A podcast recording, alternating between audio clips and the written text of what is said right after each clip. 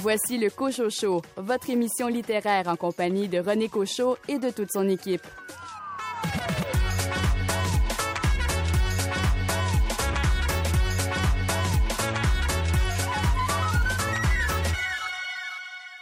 Ici René Cochot. Bienvenue à votre rendez-vous littéraire. Au sommaire de l'émission, une entrevue avec l'illustratrice et bédéiste Mireille Saint-Pierre à propos de sa bande dessinée La Brume un entretien avec l'auteur Denis Morin concernant son roman Etc., paru chez JDH Éditions. Rachel Graveline parle de sa série coécrite avec Amélie Bibot chez Victor et Anaïs. Richard Mignot, résumez-nous le roman Sous la peau de Steve Laflamme que vous nous suggérez cette semaine.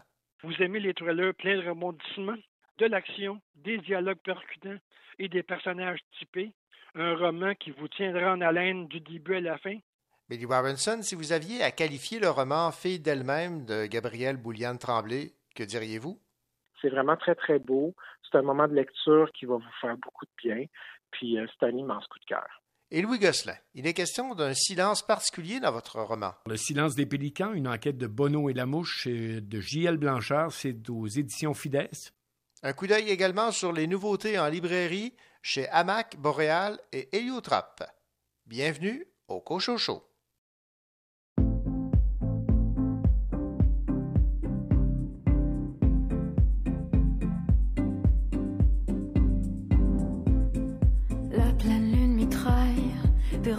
Que j'avale, je me sens pleine de mots qui ricochent sur mon âme. Toutes ces choses qui m'inspirent, trouver comment les dire. Celles qui colorent l'écume à l'oreille de chacun, chacune. J'ai tellement écrit de villages engloutis, des Atlantides que je voyais, Las Vegas alors qu'il n'était que cerisait.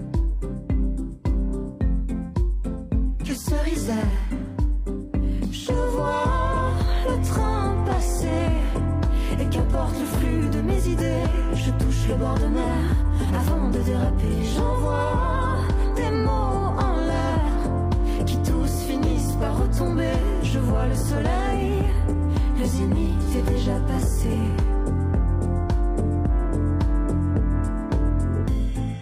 Le train défile, les longues éoliennes tirent leur lourde fil et fil sur la terre rougie. Mes traces disparaissent à mesure que je laisse les mots venir. Oh, comment décrire ce qui sonnera dans la bouche de celui qui sera ma bouche sans retouche.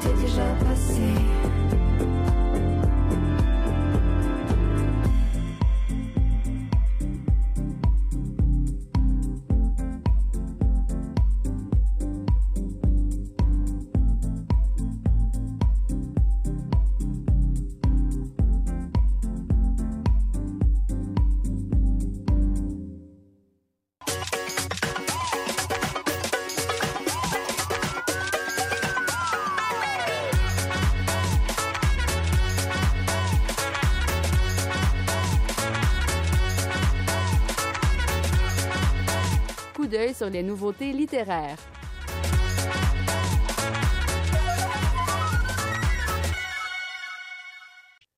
Laure Morali publie aux éditions Boréal en suivant Shimoun, un vibrant portrait de la communauté Innu à un moment charnière de son histoire.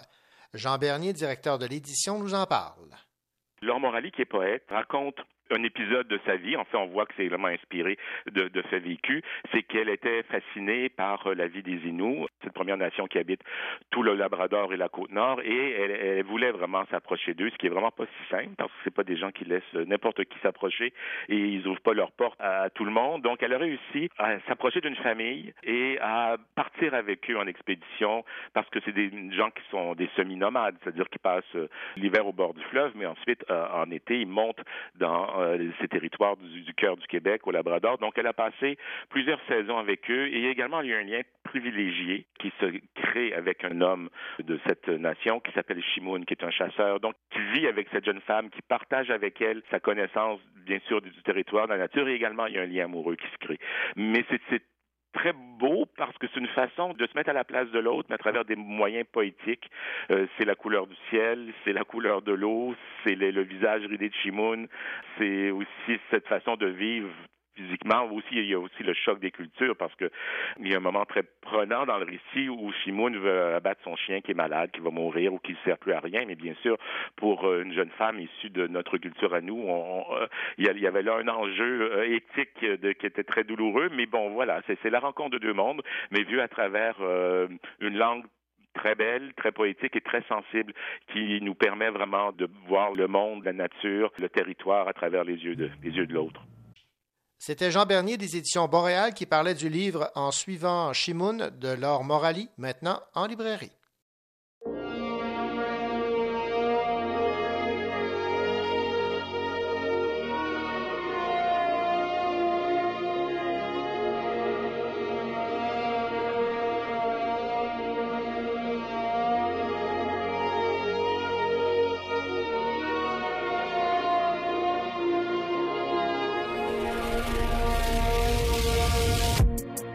Étés passent, le temps laisse son étampe. Un pétard pour se détendre, un pétard sur la tempe. L'attente vaut la peine, mais la peine est l'attente. Donc si t'écoutes mon cœur, t'entends la pluie battante. J't'en prie, va-t'en, je ferai sans ultimatum. Au petit matin, un petit motel situé loin de tous ces mots tendres. J'suis comme un temps solitaire qui est loin de son hometown. Seul le temps peut m'apprendre à prendre les mains comme temps. Love, c'est comme le frais, quoi ça va, ça vient. Et je regrette que pour le savoir, il fallait que je le perde. 1, 2, 3, 3, 2, 1, on reproduit le pattern. Let it burn, let it burn, chacun sur nos icebergs. On brûle comme ces comètes qu'on est humain. Adieu, je suis parti voir toutes ces lumières. On est unique, donc inhumé. Ce qui est en nous-mêmes est inhumain au dénouement. On s'est aimé à n'en blesser nos mains.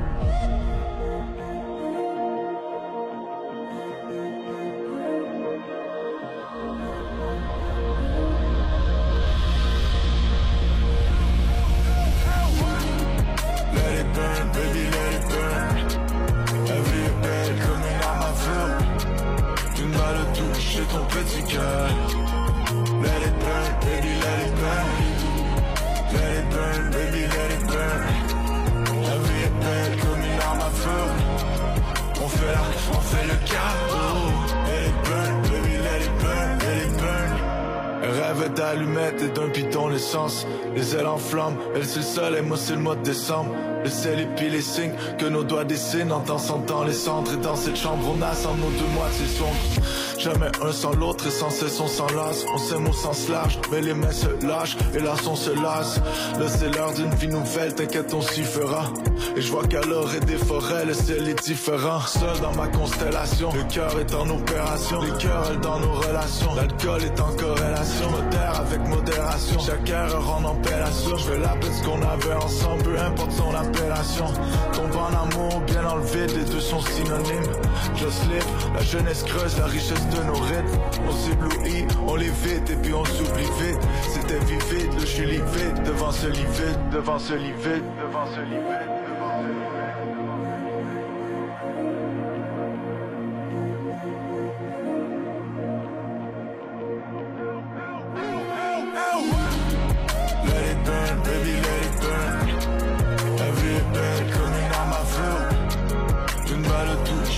Petit cœur.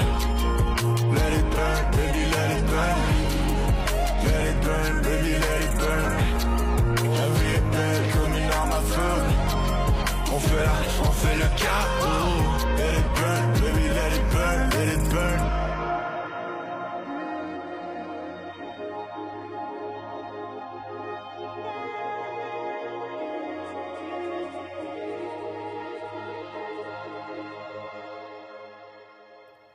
La maison d'édition Héliotrope fête cette année ses 15 ans. C'est à souligner parce que dans le domaine de l'édition, il y a beaucoup euh, de hauts et de bas.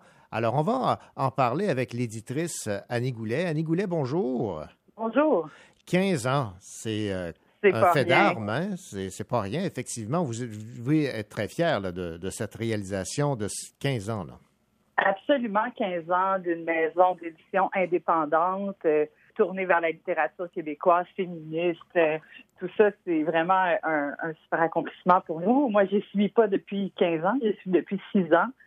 Mais on est euh, extrêmement fiers d'être encore là euh, avec une superbe rentrée en plus. La collection Héliotrope Noire aussi depuis 6 ans. Bon, évidemment, vous avez su vous, démarquer non seulement par euh, la qualité des œuvres publiées, mais j'aimerais aussi qu'on parle un peu de vos livres qui ont un format particulier aussi. Oui, ben euh, le directeur artistique de la maison, Antoine Fortin, travaille avec nous depuis les tout débuts. Il a opté pour des couvertures qui ont toutes des illustrations originales, des photographies originales faites par lui pour à peu près 95 des, des livres. Donc, j'imagine que ça donne euh, une partie de l'identité euh, visuelle de qualité que vous, que vous avez remarqué Mhm. et puis, on a une collection de poches, euh, format poche qu'on entretient depuis plusieurs années, qui sert à remettre des livres en circulation, parce qu'on sait que la, la vie des livres en librairie, elle est, elle est courte parfois, Ouais. puis on est extrêmement fiers de nos titres, puis on essaie de les remettre à l'honneur de cette manière-là. Et c'est pour ça que pour les 15 ans, on a remis en circulation énormément de titres du fond ou des titres plus récents dans notre collection de poches pour aller conquérir des nouveaux lecteurs, des étudiants, euh, etc. Donc, vous allez les trouver en librairie, une belle palette multicolore de titres. Annie Goulet, vous êtes éditrice donc depuis euh, six ans. La maison d'édition a, a 15 ans. Au fil des ans, euh, évidemment, la, maison a su établir sa crédibilité, sa notoriété. J'imagine que maintenant, ce sont les auteurs qui vous approchent et non l'inverse? C'est un peu des deux. Ouais. Ben, C'est-à-dire, oui, les, les auteurs viennent vers nous, euh, je pense, parce qu'ils connaissent notre travail, euh, ils s'identifient à, à- au, au livre qu'on a fait. Pour autant, on essaie de diversifier beaucoup notre travail éditorial, nos titres. On essaie d'éviter de devenir une clique. Donc, euh, il y a des auteurs de toutes les générations, des styles très différents, des genres très différents, hybrides, des romans, des essais. Donc, euh, je pense qu'il y a quand même une belle diversité, mais il y a quand même quelque chose qui nous réunit, une espèce de collégialité, quelque chose qui attire les auteurs qui ont envie de faire partie de, de notre gang, c'est très, c'est très réjouissant. Alors, rappelez-nous un peu euh, la ligne éditoriale chez Héliotrope. C'est dur à définir toujours, mais une ligne qui serait concentrée, je dirais, sur la littérature québécoise, la littérature de grande qualité, parfois formaliste, parfois de la littérature de l'imaginaire. Évidemment, vous connaissez la série Héliotrope Noire, Oui. où on fait du, du polar, du noir. euh, mais là aussi, il y a une grande diversité. Je vous, je vous dirais qu'il n'y a pas un livre de la collection qui pourrait s'inscrire né- nécessairement dans une série très, très précise. On a de tous les genres. Puis c'est vraiment l'écriture qui nous, qui nous allume. On marche au coup de cœur comme comme c'est normal, je pense. Euh, on flash sur des sur des textes des fois qui ont rien à voir avec ce qu'on a fait précédemment, mais ça reste une, une histoire de cœur toujours pour nous. Donc, c'est publié de façon audacieuse? Oui, je pense que ça le résume bien, mais je, je vais m'en servir de cet adjectif-là. Merci. Audacieuse, oui, passionnée, et puis euh, toujours, euh, toujours dans la qualité du texte. Ben, longue vie à Héliotrope, Annie Goulet. Merci beaucoup. Et on aura des activités, si évidemment la situation sanitaire nous permet, des activités à proposer euh, tout le long de l'automne euh, avant le Salon du livre de Montréal, donc des activités en librairie un peu partout pour euh, faire circuler nos auteurs. Après cette longue pandémie, ils ont hâte de rencontrer leur public. Donc, on aura une belle programmation à vous proposer bientôt. Ben voilà, merci beaucoup, Annie. Merci beaucoup. À, à très bientôt. À très bientôt. Au revoir. Au revoir.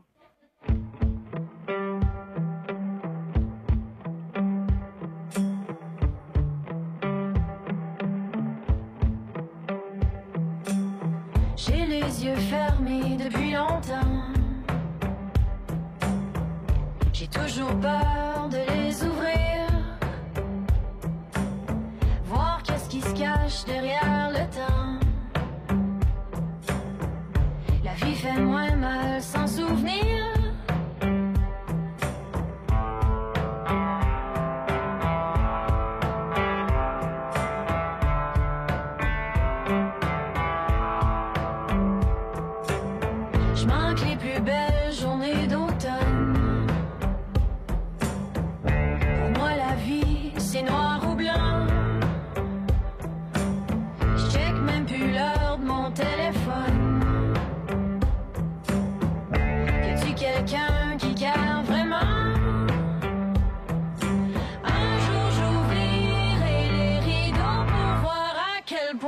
Point tout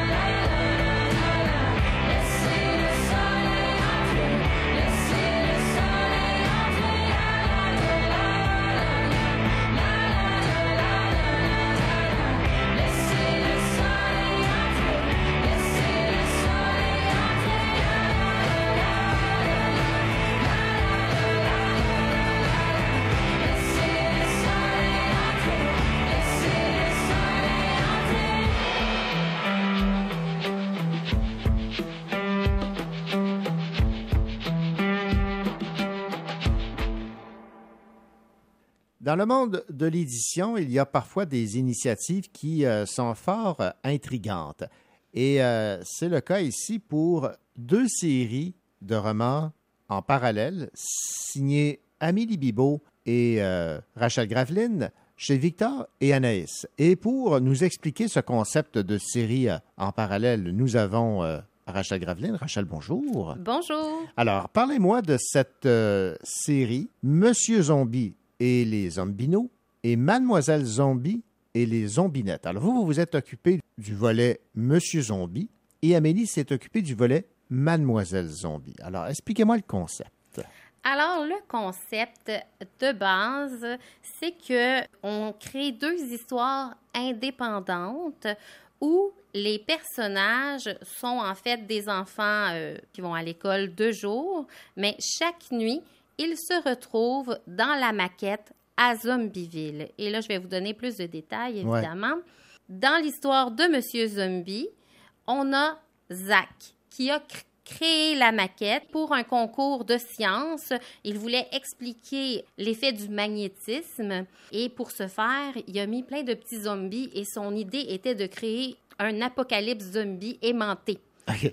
Alors, mais le- la journée de- du fameux concours, rien fonctionne et Zach décide de faire une incantation.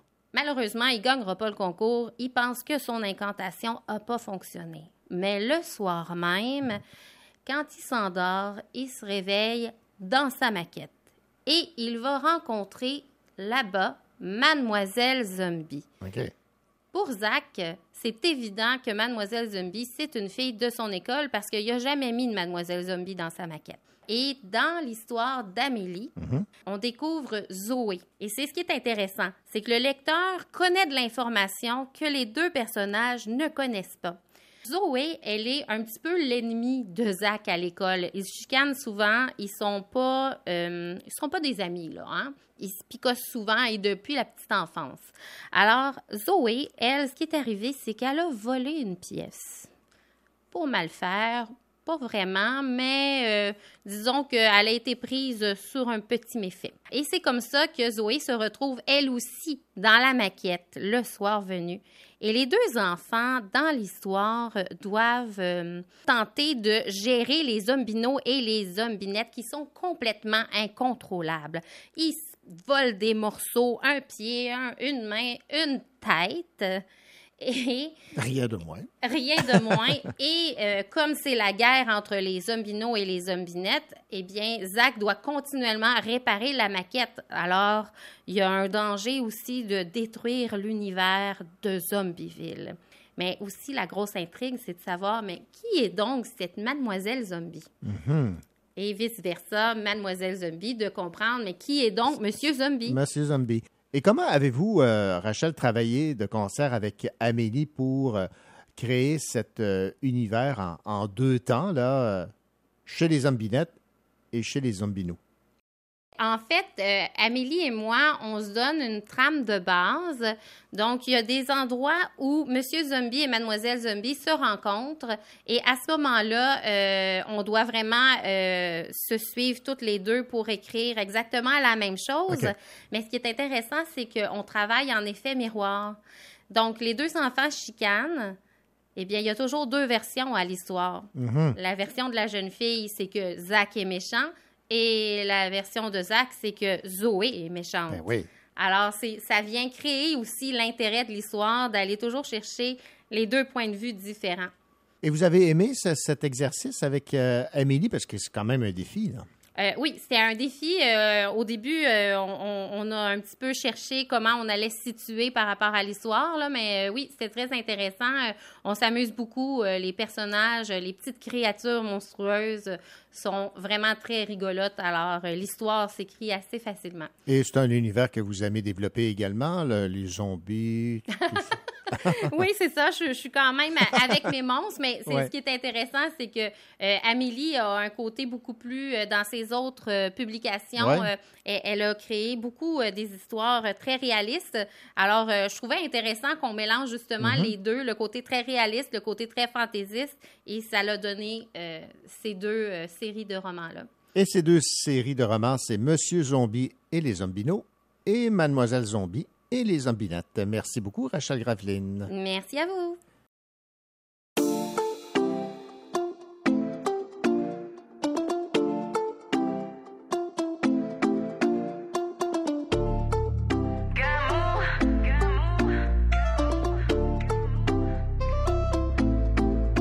Je suis pas étonné, j'ai senti le flou dans la directe quand tu t'es pointé. Tu fais le bouc chaud à la tête en casse, ce bolo c'était fort perturbé. Puis tu fais clarité tout ça. Déjà ton blaze, rappelle-moi. Tu squattes comme de dégâts. Charbonne et tu connais pas. Après tu veux chiner et t'es déter. Tu vises le gros lot, tu comptes collectionner. Après tu veux chiner et t'es déter. Tu vises le gros lot, tu comptes collectionner.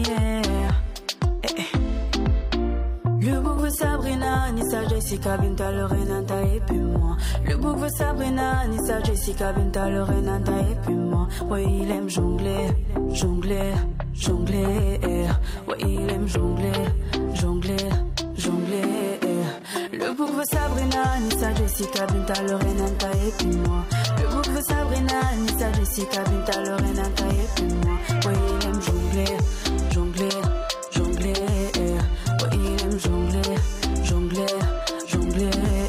mais tu tapes sur les nerfs. T'es chaud, les sous ensemble sous mon à cramé tu persévères. Pépère, t'as un problème sévère.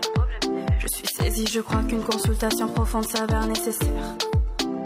Eh, car tu fais clarité tout ça. Déjà ton blaze, rappelle-moi. Tu squats, t'annonces tes dégâts. Charbonne tu connais pas. Après tu veux chiner et t'es déterre. Tu vises le gros lot, tu comptes collectionner. Le bouc veut Sabrina, Nissa, Jessica, Binta, et puis moi. Le bouc veut Sabrina, Nissa, Jessica, Binta, Lorenata et puis moi. Il aime jongler, jongler, jongler. Ouais, il aime jongler, jongler, jongler.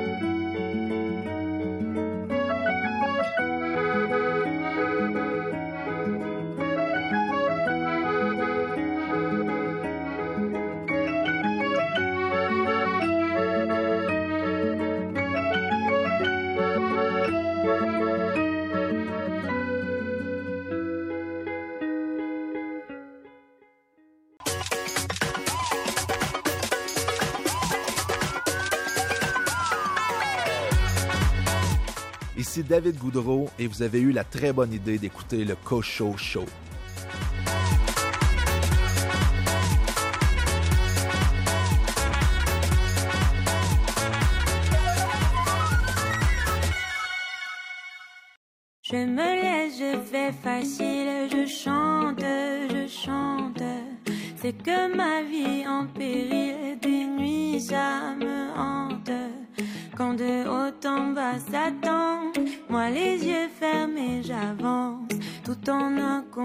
buscar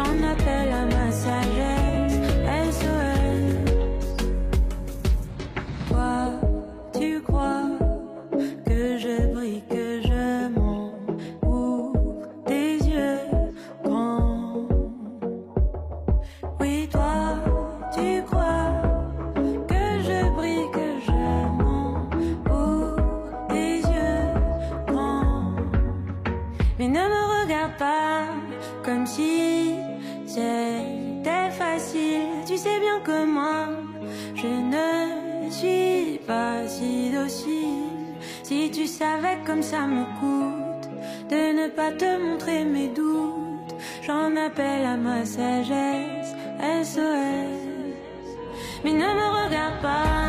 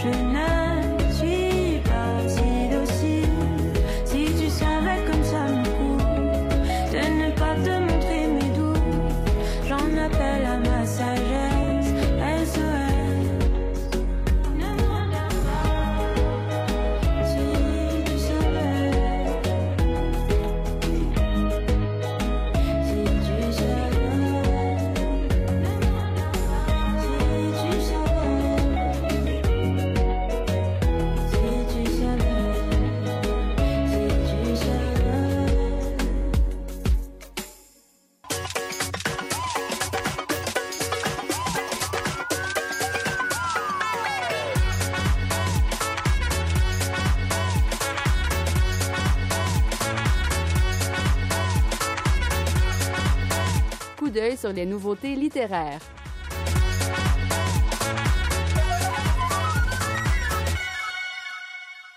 Emmanuel Bouchard signe une nouveauté chez Hamac. On s'est promis de chercher ailleurs. Les personnages cherchent à afficher leur force en dépit des circonstances, mais c'est presque toujours leur vulnérabilité qui finit par éclore. Écoutons Anne Pérouse, directrice littéraire chez Hamac, nous parler de ce livre On s'est promis de chercher ailleurs. Donc là, vous voyez, on continue avec le livre quand même qui est travaillé euh, esthétiquement parce qu'à l'intérieur de ce livre-là, on a une bonne dizaine d'images, de photographies de ces œuvres de Myriam Bouchard, de ces œuvres en céramique. C'est une artiste céramiste, Myriam Bouchard. Euh, C'est la sœur d'Emmanuel Bouchard. Emmanuel qui est un auteur de la maison qui a publié euh, des romans, euh, récits, qui a publié aussi des, des recueils de nouvelles. Donc, ils se sont réunis ensemble pour allier leurs forces. Et les images sont superbes, les pièces de céramique. je vous avouerai, j'avais jamais vu des pièces comme ça aussi évocatrices, euh, parce qu'il y a cette dimension de, l'évocation aussi euh, dans l'œuvre visuelle.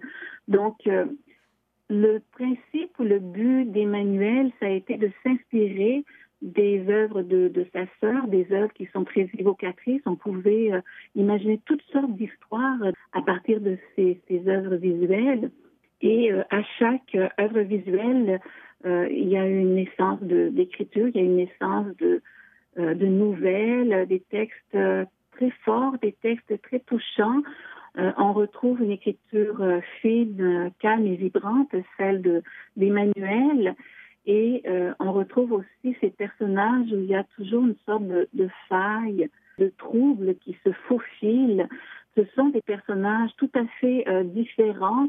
On peut retrouver euh, assez euh, violent, ou même très violent. On peut euh, retrouver le, tueur en, série et euh, on peut euh, retrouver des gens très, très quotidiens, très simples, à la fois des femmes, des hommes. Donc, il y a, un champ de personnages qui est très, très vaste. Mais tous ces personnages ont une, faille, ont une difficulté de vivre, mais il y a est-ce que l'espoir va les aider ou est-ce que euh, tout va se fracasser? Euh, On le voit petit à petit. Donc chaque nouvelle a sa propre progression et a sa propre marginalité aussi. D'une littérature, ils font vraiment partie de la nouvelle contemporaine avec ses fins. On a envie de poursuivre avec ces personnages, mais ils nous échappent à chaque, à chaque texte. C'était Anne Pérouse, directrice littéraire chez Hamac, qui parlait de ce livre On s'est promis de chercher ailleurs de Emmanuel Bouchard, nouvellement arrivé en librairie. Ellie J, Big Flo et Oli, tu connais non?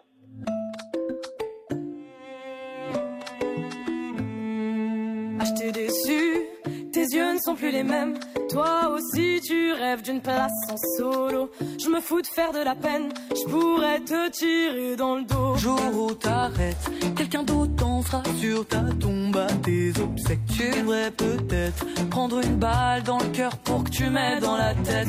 À qui la faute? Je me suis lassé, laissé blessé par tes mots. Quasiment morte, encore une balle dans le corps pour m'avoir dans la peau. Dis-moi où est-ce que la vie te mène? Je te dirai qui tu es. Dis-moi où est-ce que la vie te mène. Je te dirai qui t'a tué. Dis-moi où est-ce que la vie te mène. Je te dirai qui tu es. Dis-moi où est-ce que la vie te mène. Je te dirai qui t'a tué. Tu es, tu es, tu es. Tu es bon, tu es mauvais. Mais t'as tué, tu es, tu es. À trop vouloir te sauver.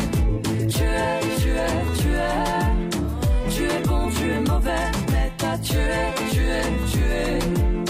Entre mes nouveaux défauts et mes anciennes qualités, tous les âges dans ma tête essaient de cohabiter. Ma jeune humilité combat ma vieille vanité pour grandir et décapiter certaines de mes personnalités. Avant si authentique et sincère, maintenant je voudrais être un autre pour leur plaire. Le temps est passé vite, encore plus en chantant. La barbe est venue effacer mon visage d'enfant. La nostalgie m'enfonce dans des réflexions. Osant vivre mes réponses, j'ai tué mes questions. Mon insouciance s'est jetée par la fenêtre. Parfois je la regrette en cachette. Dis-moi où est-ce que la vie te mène. Je te dirai qui tu es. Dis-moi où est-ce que la vie te mène. Je te dirai qui t'a tué. Dis-moi où est-ce que la vie te mène. Je te dirai qui tu es. Dis-moi où est-ce que la vie te mène. Je te dirai qui t'a tué. Tu es, tu es, tu es. Tu es bon, tu es mauvais. Mais t'as tué, tu es, tu es. À trop vouloir te sauver. Tu es, tu es, tu es. Tu es bon, tu es mauvais. Mais t'as tué, tu es, tu es. À trop vouloir te sauver. Est-ce que tu me reconnais? J'étais là avant que tu me remplaces. Dis-moi si c'est déplacé de te demander qui tu vois dans la glace. Tu me tues en cachette, puis reviens près de ma carcasse. Le doigt sur la gâchette, appuie avant que je ne le fasse. On dit que la roue de l'amour tourne, mais ma route à moi tu la contours. Le mauvais caché dans les bons jours, notre chemin débouche sur un carrefour. Tu es, tu es, tu es.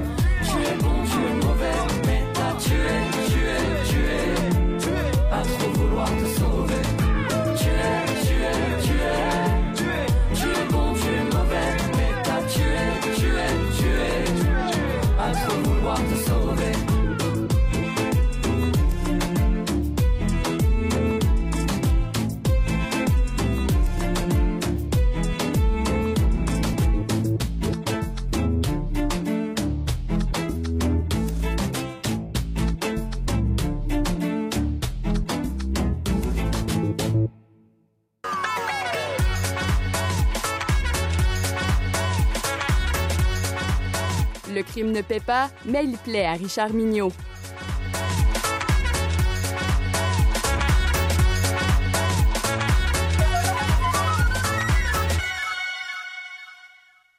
Richard Mignot, vous avez le roman policier Dans la peau, n'est-ce pas? Sous la peau, dans la peau et sur la peau, peut-être, mais Steve Laflamme, lui, là, sans, dans Sans la peau. Voilà, c'est ça. C'est le titre du euh, nouveau roman de Steve Laflamme, Sans la peau, publié aux éditions de l'Homme. Vous avez déjà parlé euh, dans le passé de cet auteur euh, québécois, Steve Laflamme, avec beaucoup d'emphase. Alors, est-ce que c'est la même chose pour euh, cette nouveauté? Tout à fait, parce que Steve Laflamme fait maintenant partie de la relève du polar québécois. Il est un de ces nouveaux auteurs qui s'installe de façon durable dans le créneau du roman noir. Avec ses deux premiers romans, Le chercheur d'armes et Sous un ciel d'abîme, il a fait une entrée remarquée. Avec ce troisième roman, Sans la peau, il confirme aisément sa place au soleil auprès des auteurs comme euh, Martin Michaud, Maxime Oud ou André Marois. Rappelons pour ceux qui ne connaissent pas que son personnage, Xavier Martel, après une courte carrière mouvementée dans la police, est maintenant détective privé avec sa collègue Zoé Savary. Évidemment, il y a une petite histoire d'amour qui ne peut que faire euh, du bien dans ces, euh, dans ces romans noirs.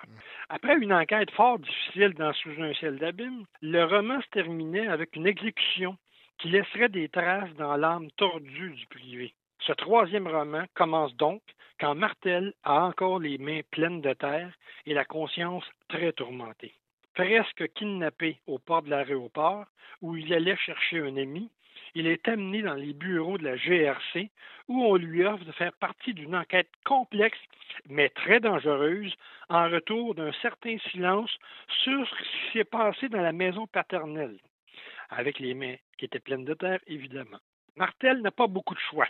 Il doit donc participer à l'enquête sur la mort d'un personnage très près de la mafia russe le corps ayant été trouvé le même soir où la fillette d'un riche négociant russe également a échappé à une tentative d'enlèvement. Le job est risqué et le détective devrait se défendre sans les instruments normaux d'un policier actif.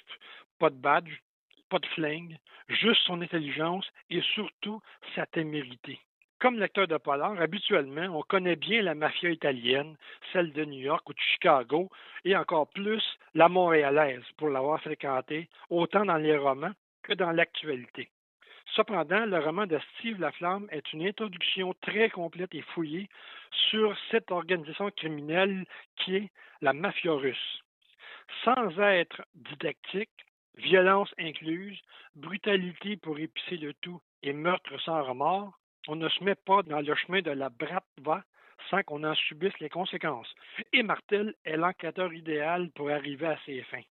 Capable du meilleur comme du pire, aucune limite qu'il ne peut dépasser, il est un paradoxe de l'humain prêt à tout pour sauver les personnes en difficulté, mais aussi prêt à aller jusqu'au bout, même aux pires actions auprès des mauvais garçons criminels, évidemment. L'enquête sera complexe et dangereuse. Les gentils les gentils étant les patrons de la gendarmerie royale et de la Sûreté du Québec. Donc, les gentils ne sont pas si gentils que ça.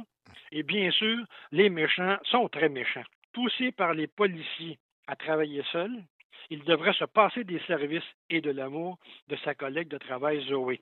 C'est rien pour améliorer ses relations avec elle. Sans la peau est un excellent thriller, bien écrit, avec un rythme terriblement efficace.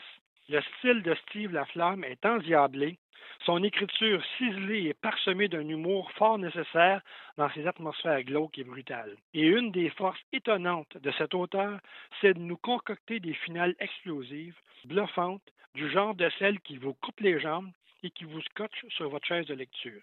Ce qui fait en sorte qu'à la sortie de la nouvelle histoire, donc du nouveau roman, à chaque fois, on ressent le besoin d'aller lire les derniers chapitres de l'enquête précédente. Steve Laflamme a de la suite dans les idées. Alors, vous aimez les thrillers pleins de rebondissements, de l'action, des dialogues percutants et des personnages typés, un roman qui vous tiendra en haleine du début à la fin, vous pouvez vous retourner vers les romans de cet auteur. Un conseil, pour ceux qui ne le connaissent pas, commencez par la première enquête pour suivre l'évolution de ce Xavier Martel, ce personnage ambigu, mais quand même très entachant. Je vous souhaite une très bonne lecture et une bonne découverte. Steve Laflamme, euh, Sans la peau, aux éditions de l'Homme. Euh, merci beaucoup. C'est un plaisir. Bonne journée, René.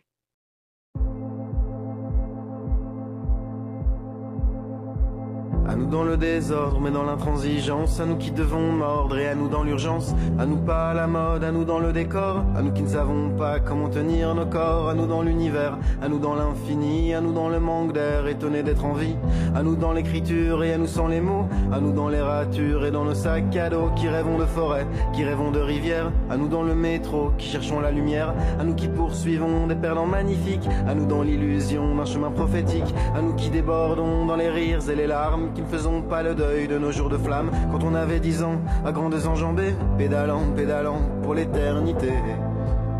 Nous marcherons mille autres lunes, mille autres jours avant demain, avant que demain ne nous prenne les copeaux d'espoir que l'on tient. Traverserons mille autres dunes avec nos défauts, nos faux pas, avec nos semelles de brume qui que l'on soit. À nous qui ne jouons ni aux pauvres ni aux fous parce qu'on en voit d'autres sombrer face à nous. On peut avoir un toit et une corde au cou. On peut avoir des droits et marcher à genoux. À nous qui nous parlons, nombreux dans le miroir. À nous qui voyons double, qui voyons blanc et noir. À nous les trop polis qui n'en pensons pas moins. Qui tendons l'autre joue mais qui serrons les poings. À nous qui passons pour des antipathiques et surtout pour des cons à chercher l'authentique. À nous dans les chansons d'il y a 40 ans. Mais à nous qui guettons devant, devant, devant. À nous dans les bobines, dans le grain maladroit, dans les cartes postales et dans les feux de joie. À nous qui ne vendrons jamais nos vérités, à nous qui imploserons et ça ne saurait tarder. Nous marcherons mille autres lunes, mille autres jours avant demain, avant que demain ne nous prenne les copeaux d'espoir que l'on tient. Traverserons mille autres dunes avec nos défauts, nos faux pas, avec nos semelles de brume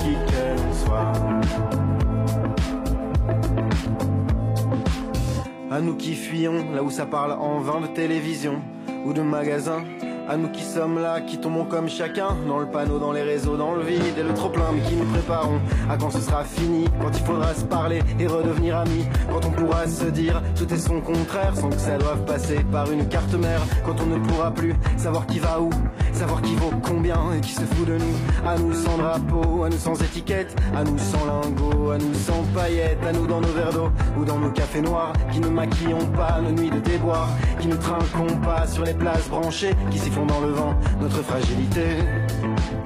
Nous marcherons mille autres lunes, mille autres jours avant demain, avant que demain ne nous prenne les copeaux d'espoir que l'on tient.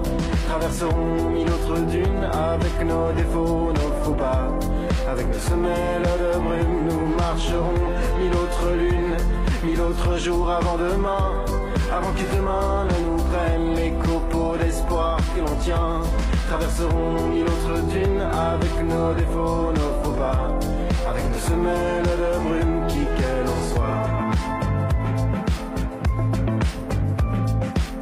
À vous de l'autre côté du mur ou de la mer, dans des villes assiégées, le sang et la poussière, à vous sans la parole, à vous le ventre vide, dans l'humiliation, à vous le cœur solide, à vous derrière les grilles, sous les bombardements, à vous dans la noyade, à vous les dissidents, à vous dans l'injustice, à vous sous les verrous, à vos filles, à vos fils, à vous, à vous, à vous.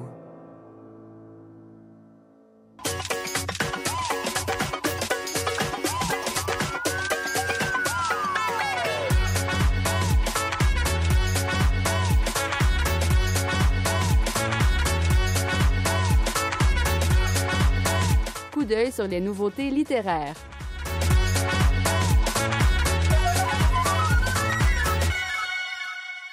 Dans Il se fait tard, Gilles Archambault jette un regard sur sa carrière. L'auteur se rappelle ses débuts, ses modèles et ses compagnons de route. Écoutons Jean Bernier des éditions Boréal nous en dire plus. Dans Il se fait tard, Gilles euh, Archambault se raconte. Il y a dans son œuvre l'aspect fiction, tous les romans qu'il a écrits, mais également certains livres qui sont plus du récit des mémoires peut-être ou d'autobiographie. Cette fois-ci, c'est aussi un récit qui est basé sur sa vie. Et il raconte son entrée en littérature, il raconte cette grande histoire d'amour avec la littérature qui traverse sa vie depuis ses débuts. Le livre est dédié à Wilfrid Lemoine. Je ne sais pas si vous vous en souvenez, vous êtes bien Ouais. jeune, mais c'était un, comme un présentateur de télé, Oui, oui, grand lecteur, euh, grand critique littéraire des années 60-70 euh, au Québec. Et c'est ses, rencontres avec les éditeurs de l'époque, avec les journalistes de l'époque qui couvraient la littérature et euh, juste c'est son passage à la radio. À l'époque où la littérature était très, très centrale également à, la radio de Radio-Canada. Donc, c'est vraiment toute une carrière qui nous raconte, mais également euh, l'aspect personnel, c'est-à-dire qu'un écrivain, c'est également un mari, un père et parfois un amant. Euh, donc, c'est tout cet équilibre entre le temps consacré à l'œuvre et comment, de toute façon, c'est central chez, chez Archambault, l'écriture. Donc, comment ça reflète et ça fait écho à sa vie ou différents aspects de sa vie, que ce soit la vie de son couple, que ce soit des relations avec les enfants, mais toujours, toujours avec l'écriture au centre. C'est toujours très touchant, sans aucune once d'apitoiement ou de sentimentalité comme il fait toujours. C'est toujours cette extrême lucidité, mais, euh, mais il en reste pas moins que c'est y, y, a un poids de vie euh, dans récits. C'était Jean Bernier des éditions Boréal qui nous parlait du nouveau livre de Gilles Archambault, Il se fait tard, nouvellement arrivé en librairie.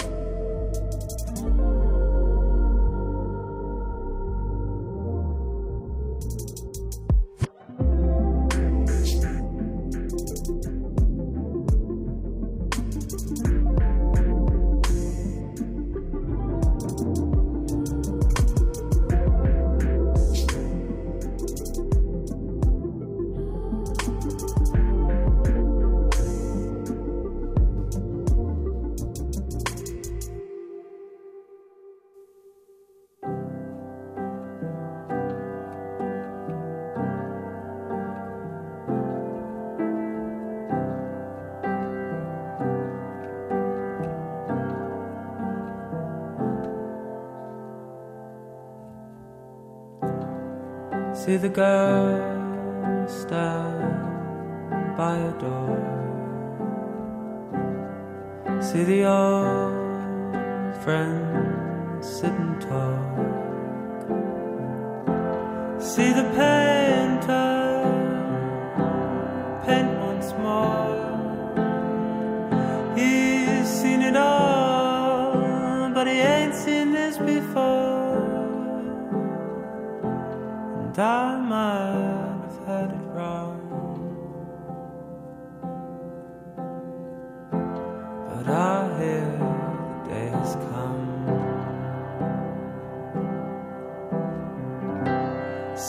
father in your mother's arms. See the building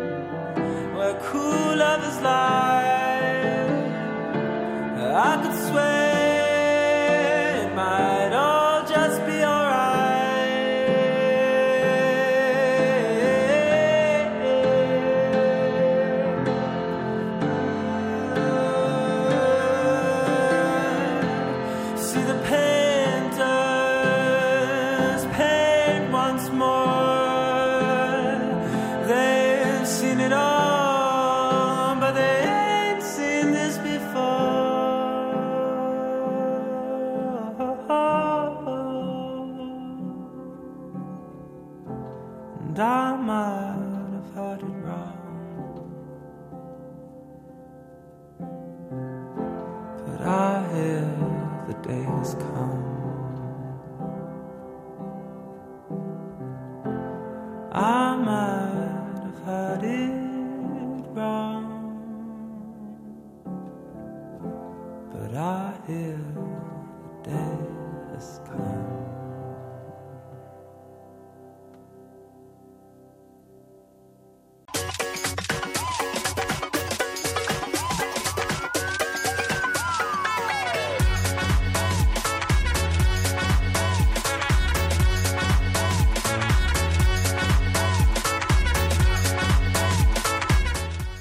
Voici la deuxième heure du Cochocho.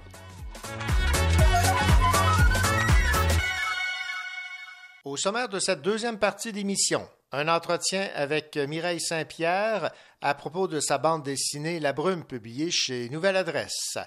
Un entretien avec Denis Morin concernant son roman Etc. publié chez JDH Éditions. Louis Gosselin, il est question de silence cette semaine dans votre roman. Le silence des pélicans, une enquête de Bono et la mouche euh, de J.L. Blanchard, c'est aux éditions Fides. Et quant à vous, Billy Robinson, je vous laisse le soin de nous faire part de vos commentaires sur votre sélection de la semaine, le roman La fille d'elle-même de Gabrielle Bouliane Tremblay. C'est vraiment très, très beau. C'est un moment de lecture qui va vous faire beaucoup de bien. Puis euh, c'est un immense coup de cœur. Bonne deuxième heure.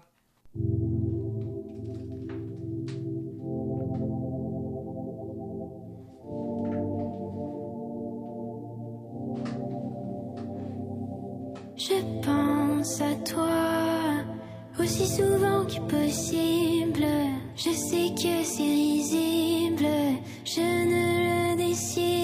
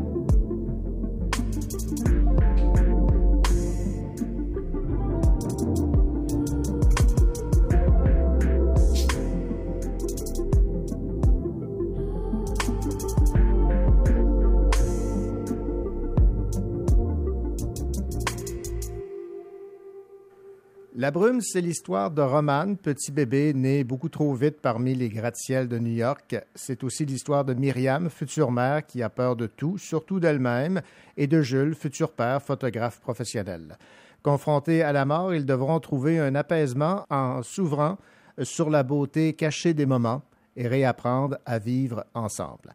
C'est ainsi que se résume la bande dessinée La Brume de Mireille Saint-Pierre. Cet album a été finaliste pour le prix Réal Filion, auteur canadien, scénariste ou dessinateur s'étant le plus illustré avec son premier album francophone professionnel. Elle euh, était cette bande dessinée en compétition avec La Vin de Audrey Beaulé et euh, Traverser l'autoroute de Sophie euh, Bienvenue. Cette bande dessinée aborde la perte d'un enfant pendant la grossesse ou après la naissance. C'est une souffrance pour ceux et celles qui désirent avoir un enfant. Pour l'illustratrice euh, Mireille Saint-Pierre, la question du décès périnatal est bien personnelle et nous l'avons en, ligne. Mireille Saint-Pierre, bonjour. Bonjour René. Mireille, est-ce que ça a été un choix déchirant ou non, ou euh, au contraire libérateur que d'aborder ce que vous avez vécu sous forme de bande dessinée? Je dirais que d'avoir fait une bande dessinée sur ce sujet-là, que j'ai personnellement vécu avec euh, mon copain en 2017, c'était vraiment comme une catharsis c'est euh, un moment qui est tellement fort, qui est tellement douloureux qu'il euh, arrive un moment où on a juste vraiment besoin de raconter ce qui s'est passé. Puis, euh, la bande dessinée, ça a été pour moi le, comment dire le médium que j'ai le préféré là, pour, pour raconter mon histoire. Pourquoi la brume, le titre? C'est un peu ça, ces histoires-là de deuil. Euh, on peut dire qu'on marche toujours un peu dans la brume. on ne sait pas où ce doit s'en aller. C'est des moments où on est très perdu. Puis en particulier le deuil périnatal, parce que c'est quelque chose qui est quand même assez tabou. On parle pas beaucoup de ça, ces enfants-là qui sont morts sans les avoir connus. Donc euh, oui, on se retrouve euh, longtemps dans la brume pendant le processus de deuil, si on veut. Évidemment, chacun, chacune à sa façon euh, vit euh, ce drame euh, personnel et c'est ce que vous abordez là dans cette relation de couple. Oui, c'est ça que dans le fond aussi, c'est ça, cette histoire-là. Je voulais montrer aussi à quel point que oui, ça peut remettre au défi, ça peut remettre au défi un couple, mais ça peut aussi le solidifier. Mm-hmm. Je crois que c'est un petit peu ça que j'ai essayé de faire, de montrer à quel point genre le couple est devenu très très fragile mais qui se sont pas qui, se sont pas lâchés en bout de route. Puis même là, la fin, c'est une fin ouverte, là, qu'on voit que c'est encore difficile, mais qu'ils vont y arriver. Parlez-moi un peu de la façon dont vous avez choisi euh, d'illustrer votre bande dessinée. Ah, ben ça, c'est simple. Je déteste dessiner avec des couleurs. J'ai bien la misère avec les couleurs, là, quand c'est comme euh, des grosses palettes là, éclatantes, tout ça. Moi, ça me rend anxieuse. Fait que même pendant longtemps, la, la bande dessinée, on voulait la faire en noir et blanc finalement, je me suis dit que ça pourrait être intéressant d'y aller dans les, petites teintes. genre, euh, il y a beaucoup de, euh, de beige sali, il y a mm-hmm. un gris-bleu, il y a du marine. Euh, oui, j'ai mis les couleurs, mais avec beaucoup de subtilité. Puis aussi, ça fonctionnait avec le, le ton du livre qui était comme beaucoup plus mélancolique. Donc, oui, ça, ça s'est imposé assez facilement, la palette. Au milieu de la bande dessinée, on a des pages qui sont en noir. Il y a une symbolique derrière ça, parce que chaque émotion est véhiculée selon les différentes couleurs. Oui, c'est ça, justement, euh, cette section-là, là, en noir, c'est ce moment-là où euh, tout arrête dans l'histoire, c'est le, drame qui survient.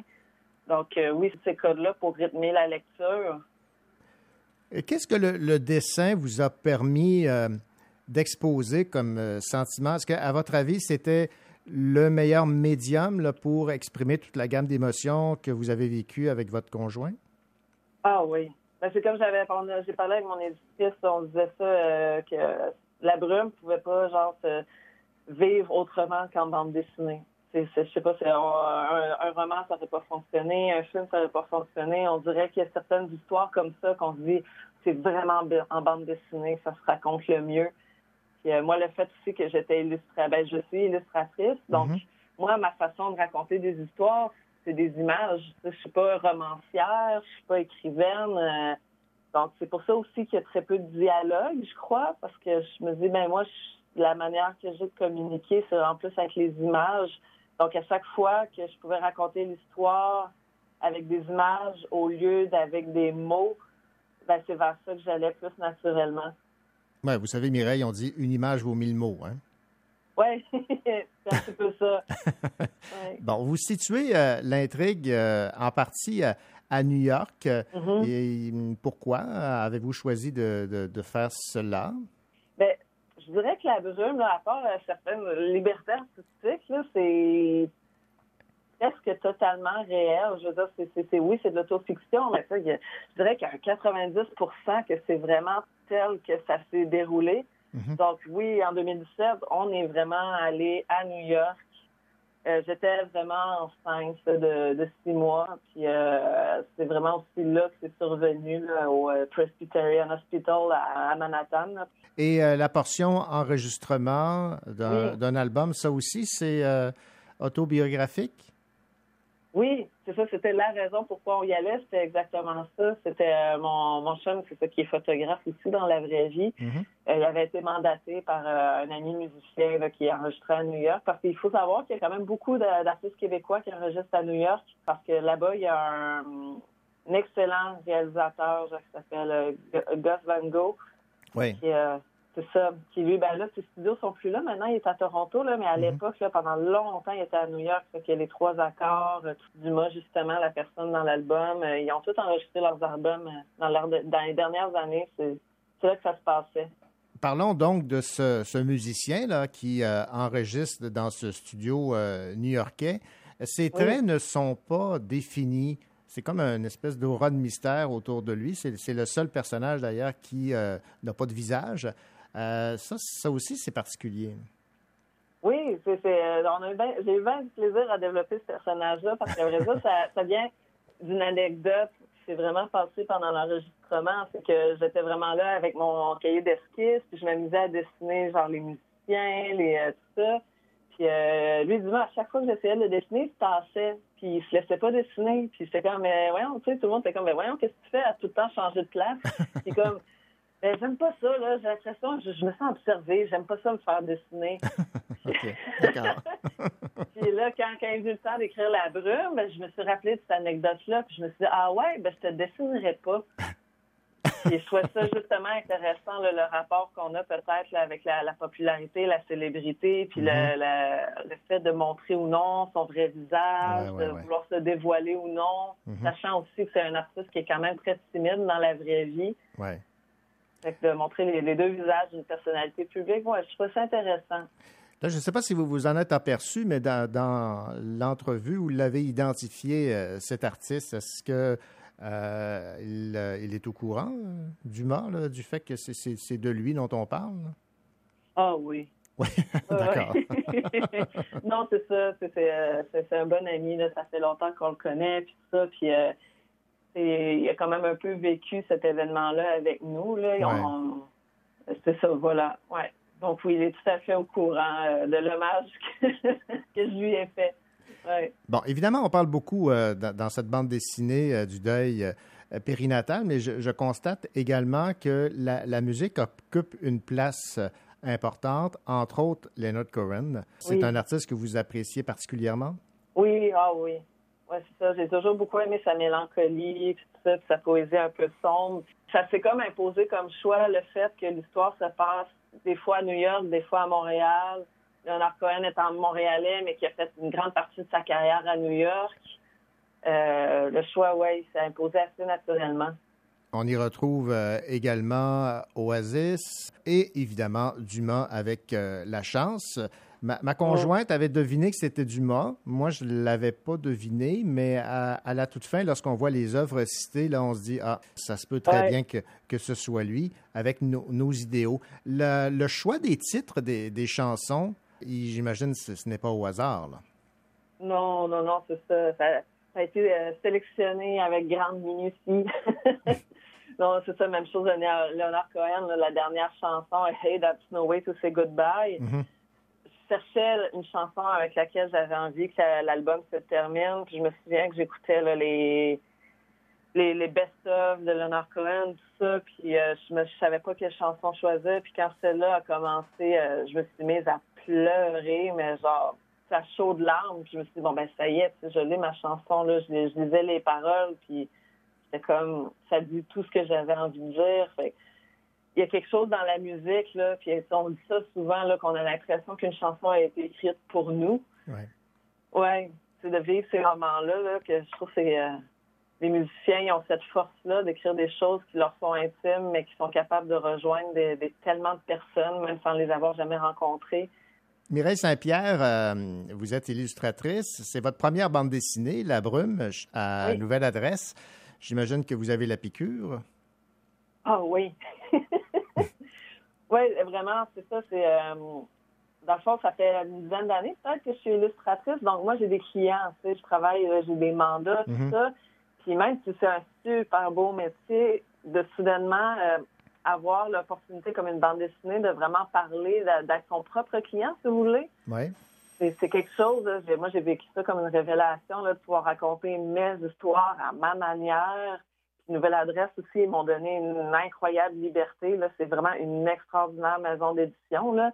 Donc euh, oui, c'est la- c'est une piqûre. Là, d'ailleurs, je suis en train de travailler sur ma deuxième bande dessinée. Puis euh, comme ça se déroule, euh, ça risque, ben, ça risque, c'est probable, c'est presque certain que ça va être à Nouvelle Adresse. Oui, c'est ça. Je, continue là-dedans. On va terminer avec cette phrase qu'on retrouve en quatrième de couverture et j'aimerais que vous m'en parliez. Les jours Mhm. suivants, tu t'es mise à entendre et moi, je me suis mise à voir. Oui. Ouais, ça, c'était euh, ouais, un moment assez poignant, genre euh, pendant notre séjour à New York. C'est que, c'est ça, Roman, moi, quand j'étais enceinte d'environ six mois, c'était euh, le stade quand on est enceinte ou que l'enfant, le, le, le bébé, le fœtus commence à entendre les sons. Puis là, elle se mettait à cogner, puis tout ça, puis là, elle entendait les sons autour d'elle. C'est un moment que moi aussi, j'ai recommencé à reprendre le goût de dessiner quand j'étais à New York, puis j'ai beaucoup, beaucoup dessiné. C'est pour ça, là, cette idée-là, de, de- que elle, quand s'est mise à entendre, moi, je me suis mise à, à voir autour de moi. C'est de toute beauté. Mireille Saint-Pierre, merci beaucoup pour euh, cette entrevue à propos de votre euh, toute première bande dessinée publiée chez euh, Nouvelle Adresse La Brume. Et je rappelle que votre album euh, a été finaliste pour le prix Réal Filion, auteur canadien, scénariste, dessinateur s'étant le plus illustré avec son premier album francophone professionnel. Ça a été mon coup de cœur dans mes achats du 12 août. Merci beaucoup et puis on a déjà hâte de voir la deuxième bande dessinée. Merci beaucoup, René. C'était euh, super agréable de parler avec vous. Merci. À bientôt. Au revoir. Au revoir. Ici Louis Gosselin. Dans un instant, je vous parle du silence des pélicans, une enquête de Bono et la mouche de J.L. Blanchard.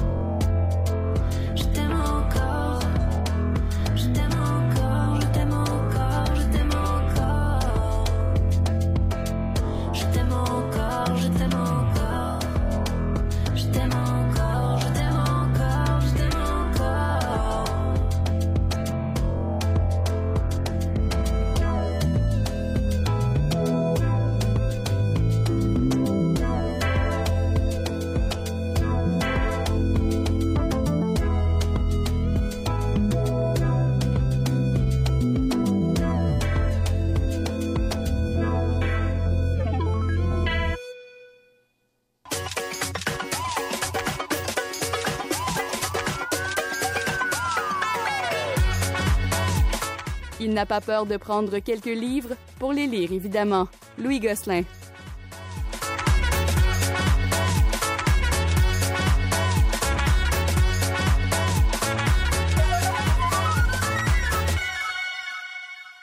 Louis Gosselin, cette semaine, un silence bien particulier, le silence des pélicans. Est-ce que les pélicans sont véritablement des oiseaux dans le livre? C'est ce que vous allez Ah. découvrir, par exemple. D'accord. C'est peut-être une image. Hmm. Alors, c'est un livre qui s'appelle Le silence des pélicans. C'est une enquête de Bono et la mouche, qui sont euh, deux- des enquêteurs. Et c'est un premier roman pour J.L. Blanchard, qui a fait euh, carrière dans le monde de la vidéo, des- du spectacle, des technologies. Il a écrit plusieurs nouvelles. Euh, Là, c'est un premier roman. C'est un polar teinté d'humour. C'est important parce que l'auteur, il tenait à mettre de l'humour dans son roman. Même si c'est ça parle de meurtre et tout ça. Euh, dans une entrevue qu'il a donnée récemment, il disait qu'il y avait beaucoup trop de tueurs en série dans les romans policiers, puis que ces derniers étaient d'ailleurs très sombres. Alors c'est pourquoi il a voulu euh, mettre de l'humour dans le sien. C'est un humour qui passe par des, ses personnages principaux. Bono, qui est un vieil enquêteur bourru, est vu comme un incompétent par ses collègues, et la mouche, un jeune qui arrive dans le métier et qui est tout fringant, qui a son style à lui, euh, qui, qui est prêt à tourner les coins un petit peu plus ronds. Alors, deux personnages totalement opposés euh, Ouais. comme personnages principaux. L'enquête tourne autour de la mort euh, d'une jeune étudiante frappée par une camionnette. Il y a eu des lits de fuite, mais lentement, c'est un accident qui coïncide avec d'autres événements qui font en sorte que tout est lié et l'enquête se déroule. Alors, c'est pas un polar qui fait peur ou qui est rempli de sens, c'est plutôt léger. C'est d'ailleurs le choix de l'auteur de nous montrer un personnage un peu nono, mais qui est tout de même enquêteur de police depuis des décennies. Il n'est pas très apprécié dans son milieu. On a hâte qu'il quitte pour la retraite. on, a, on a brillé ses gaffes depuis des années. Et euh, c'est un beau défi de mêler une enquête sérieuse pour meurtre euh, qui arrive avec des répliques parfois très drôles, mais qui qui peuvent faire aussi décrocher du drame. Alors, euh, on est entre les deux. C'est une belle tentative. Il y a peut-être qu'un deuxième roman, on va s'habituer à ce style-là. Mhm. Moi, j'aime ça parce que c'est nouveau et ça nous permet de décrocher d'un polar euh, régulier, Ouais, un ouais. polar normal où on, on est accroché, on est accroché. Il, il tombe une phrase, une réplique très drôle qui, à un moment donné, dit Ah mon Dieu, je viens de sortir de l'histoire policière, euh, je suis ailleurs. Euh, la relation entre les deux, entre la mouche et Bono, très très bon aussi. Euh, ça se lit très bien. C'est différent des intrigues policières habituelles. Ça vaut le, ça vaut le coup. Alors, rappelez-nous le, le titre et l'auteur et la maison d'édition. Alors, Le silence des pélicans, une enquête de Bono et la mouche de J.L. Blanchard, c'est aux éditions Fides, un livre de 345 pages. Merci, Louis Gosselin. À bientôt.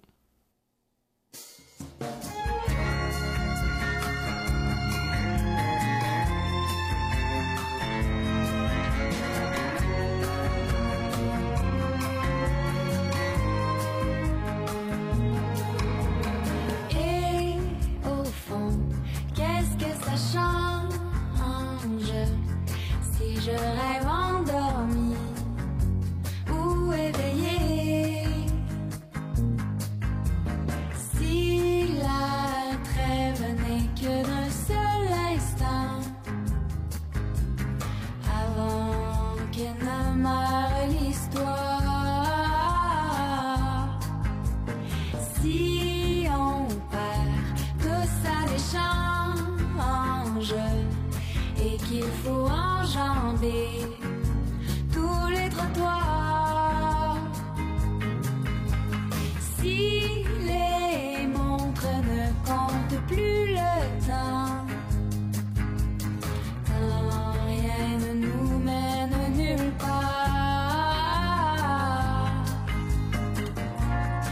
Si à l'ultime je m'épanche, si je bois à la bouche des songes, qu'ils soient vérité ou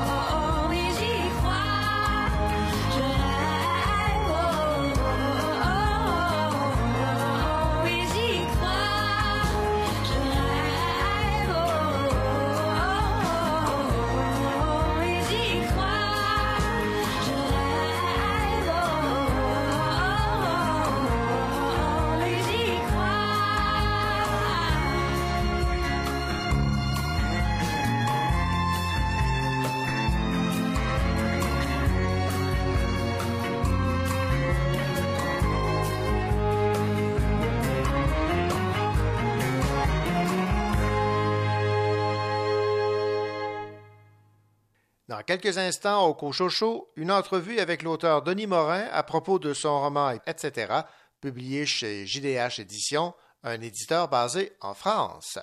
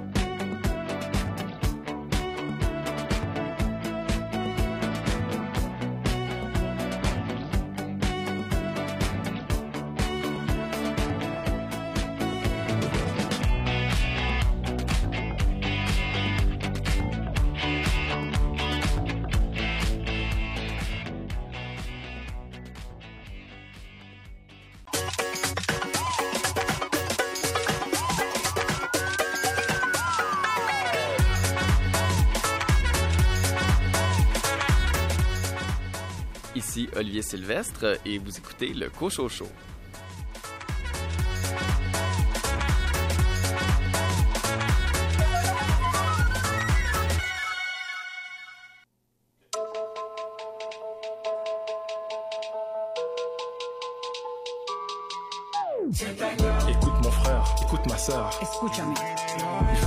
Que ta vie c'est un combat. Si el deporte de combate es tu pasión, Face aux difficultés, reste toujours en mouvement sur le bout de tes pieds. no importa tu sexo, tu país, tu religión. Puis si tu tombes, Para evitar el caos, ponte en guardia, tu te relèves esquiva et tu continues d'avancer. y golpea.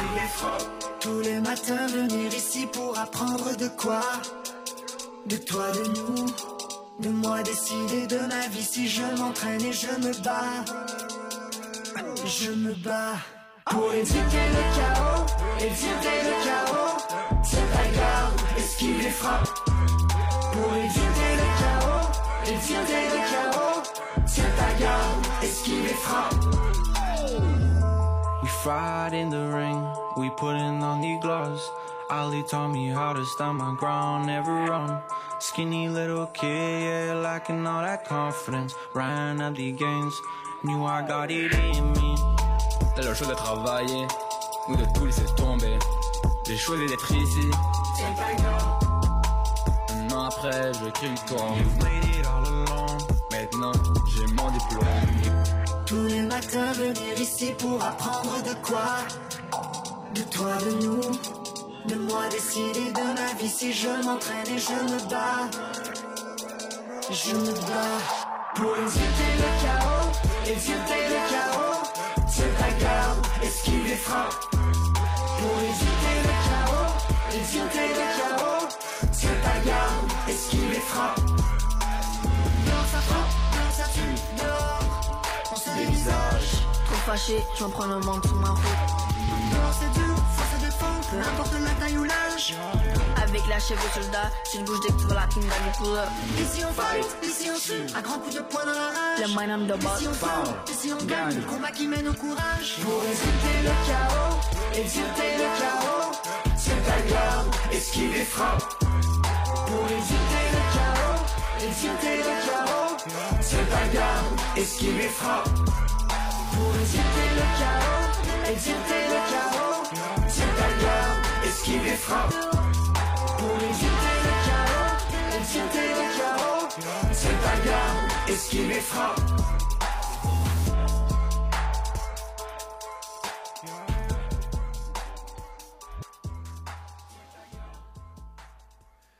Un jour, Neige dénommée romancière et traductrice vivant au Québec reçoit une brève lettre de France avec pour seul contenu une déclaration énigmatique. Je vous aimerai toujours. Son époux, Julien, notaire, n'entend guère raison, lui trop cartésien qui se méfie justement des envolées littéraires de sa femme. La curiosité de Neige la pousse à répondre à casse postale 530. Qui se cache derrière ce message? Et si le passé, à la manière d'une marée haute, vous ramenait à la figure des morceaux d'hier? Voilà qui euh, résume un roman écrit par Denis Morin qui a pour titre Etc., publié chez JDH Éditions. C'est un roman épistolaire. J'ai discuté avec Denis Morin et évidemment, comme première question, je lui ai demandé d'où lui venait cette inspiration de cette brève lettre qui ouvre plein d'horizons. Durant le, gros de la pandémie, juste peut-être quelques semaines avant, j'avais lu le roman d'Hélène Dorion qui parlait du fleuve, euh, d'une femme à Rimouski. Et bon, euh, j'avais été impressionné par la beauté de cette écriture-là. Et je me suis mis à penser à ma mère. Ma mère vient de Saint-Alexandre de Kamoaska, donc le fleuve est pas très loin. Et donc, je voulais avoir une histoire avec le fleuve pas très loin. J'ai imaginé une dame qui habite qui reçoit un courrier énigmatique. Donc, elle se demande est-ce que elle va amorcer une correspondance avec l'autre personne ou pas c'est forcément quelqu'un de son passé, mais dans quelle mesure est ce lien, dans quelle mesure elle doit le faire ou pas, c'est sa curiosité finalement qui va la pousser à rétablir des liens. Et c'est au fur et à mesure que finalement on comprend que quelqu'un qui vit en France a un lien avec notre écrivaine et que cette personne-là qui est en France provient du Bas-Saint-Laurent, etc. Donc, euh, il y a des euh, mouvements euh, comme des vagues, euh, des mouvements entre le passé et puis bon le présent forcément, mais le présent est teinté de nostalgie et puis de liens à recréer si on veut.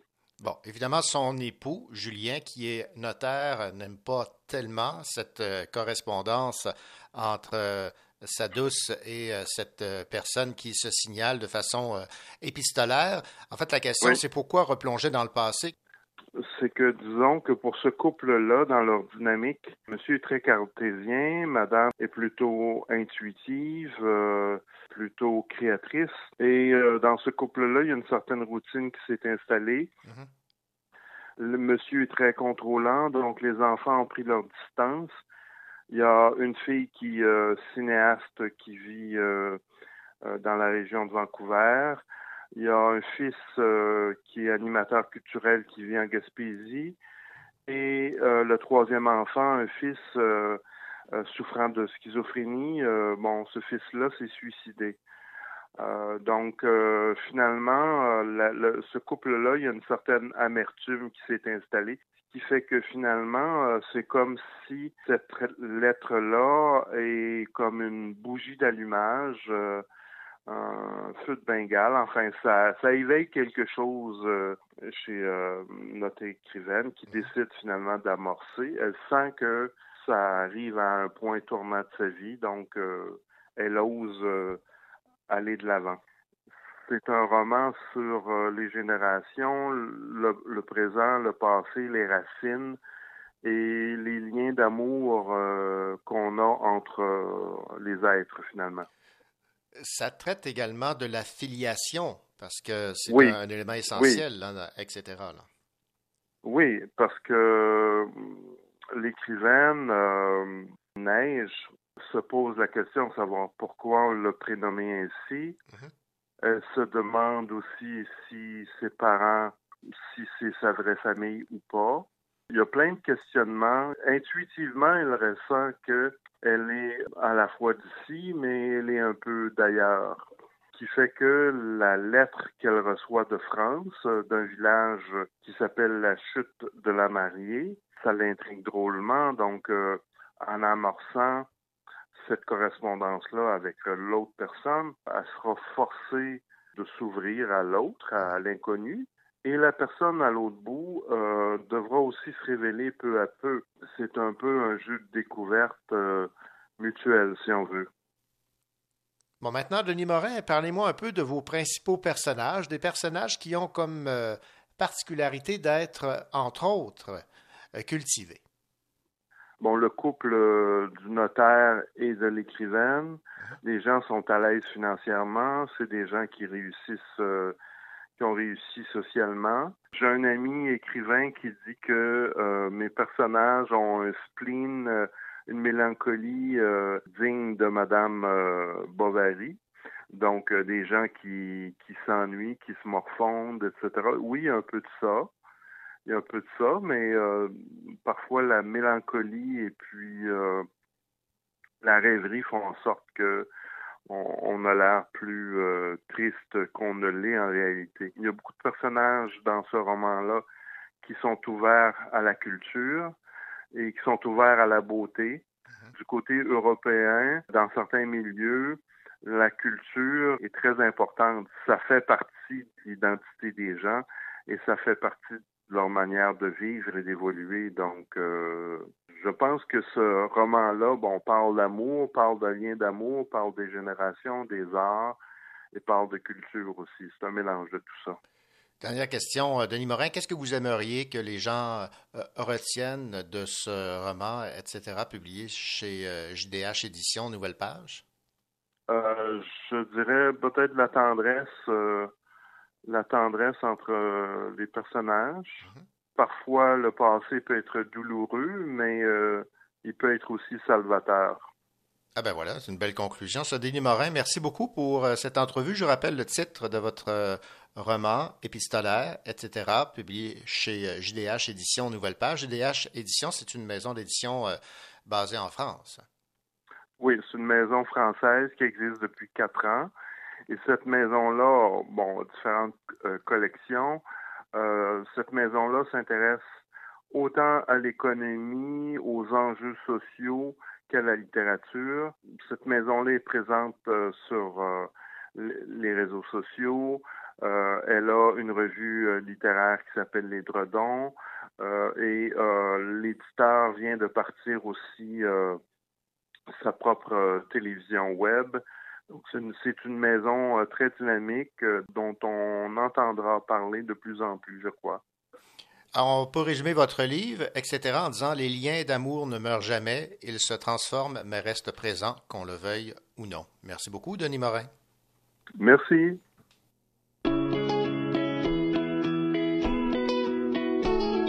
J'ai lâché l'école, j'ai lâché mon job, les gens pensaient que je savais pas quoi faire de ma vie.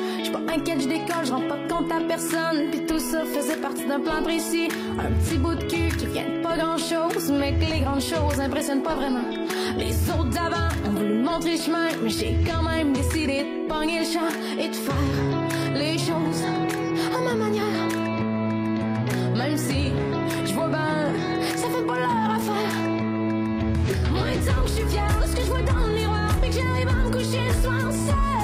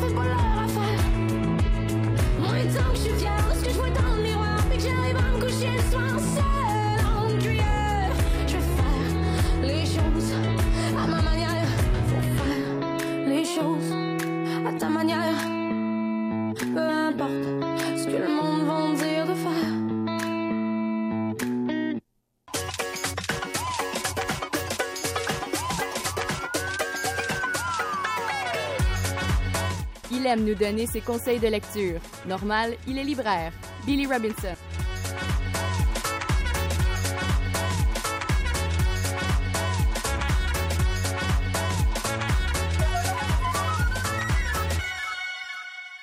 Billy Robinson, libraire à la librairie de Verdun, bonjour. Bonjour, René. Marchand de Feuilles a l'habitude de nous euh, proposer des euh, romans tous aussi intéressants les uns que les autres. Et voilà qu'il nous arrive avec un livre signé Gabrielle Bouliane Tremblay, la fille d'elle-même. Peut-être que les gens ne situent pas Gabrielle Bouliane Tremblay, mais il y a peut-être un petit indice. Le livre est présenté comme une première pour une femme trans. Oui, en fait, euh, Gabrielle Bouliane Tremblay est une femme trans, jeune femme euh, de Montréal, qui fait paraître en fait son premier roman suite à son premier recueil de poésie qui avait très, très, très bien été reçu, Les secrets de l'origami, publié chez Del Busso il y a quelques années.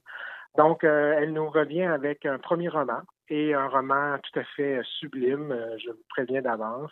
On sent un peu le, récit personnel. Alors, c'est l'histoire de ce jeune garçon dans un village en région. Il sait que en dedans de lui qu'il est une fille. Donc, euh, c'est la crise de l'adolescence, c'est les premiers amours, découverte de soi, la relation avec la famille aussi, de sa personnalité, mais aussi de son identité.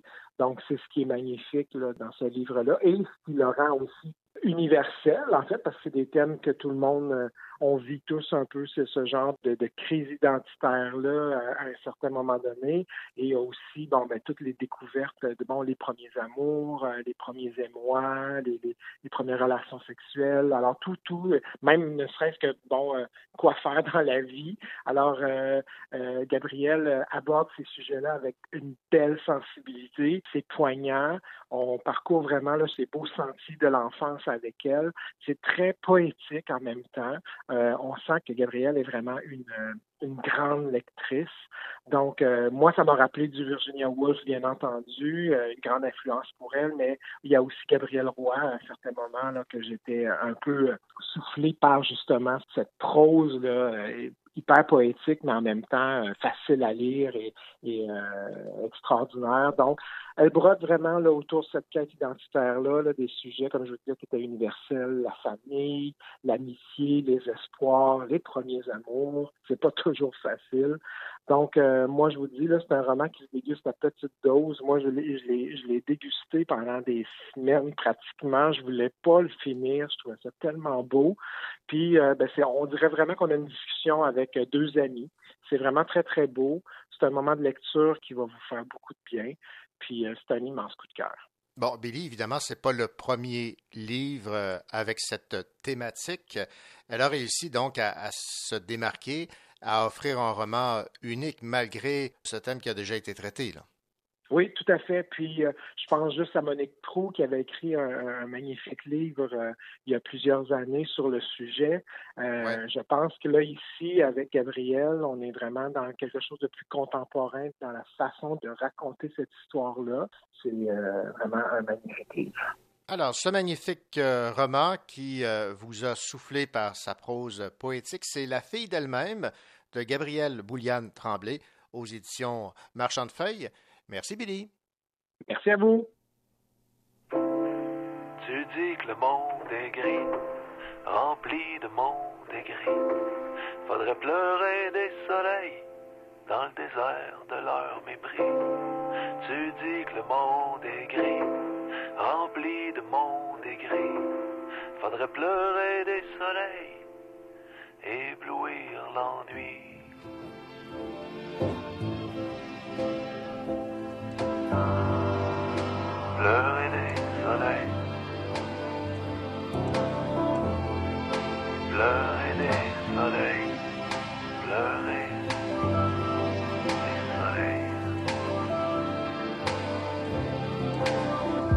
Sourire aux lèvres, vague.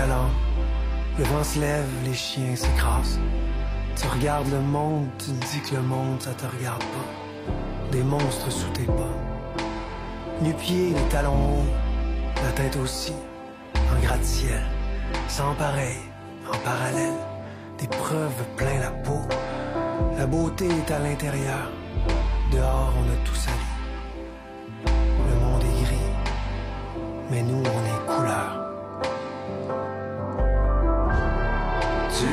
le monde est gris, rempli de monde est gris. Faudrait pleurer les soleils dans le désert de leur mépris. Tu dis que le monde est gris, rempli de monde est gris. Faudrait pleurer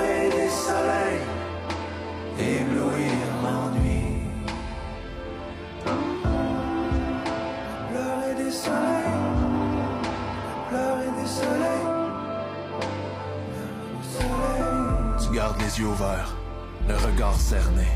Pour toi, la seule misère, c'est un esprit fermé.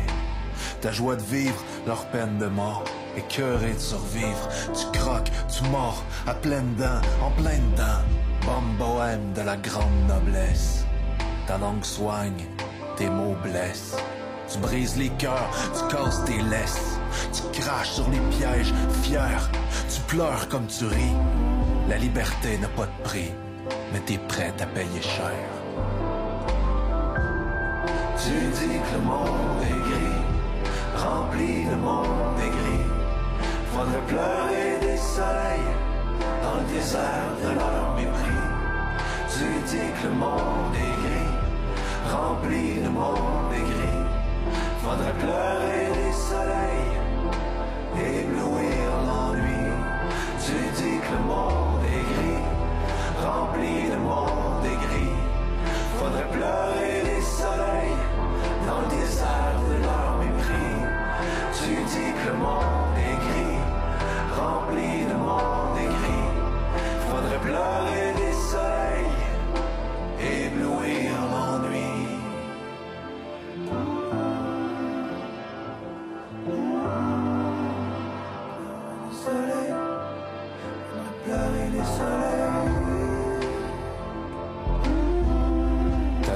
nuque ensoleillée, ensommeillée, mes fantômes. On va tirer les rideaux à bout portant. Coup de chance, tu portes bonheur. Pourtant, amulette, femme allumette, ma tête brûlée sur lit de braise. Je perds mon temps à te retenir. Tu sacs ton camp pour mieux revenir.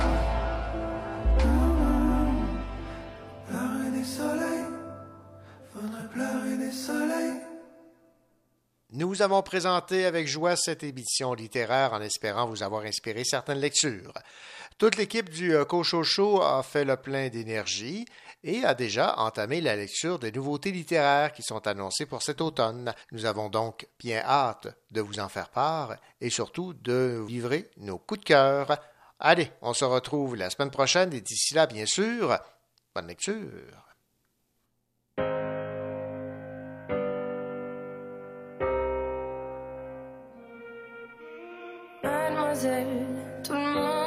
Les yeux tristes. Elle tourne dans la ronde des artistes.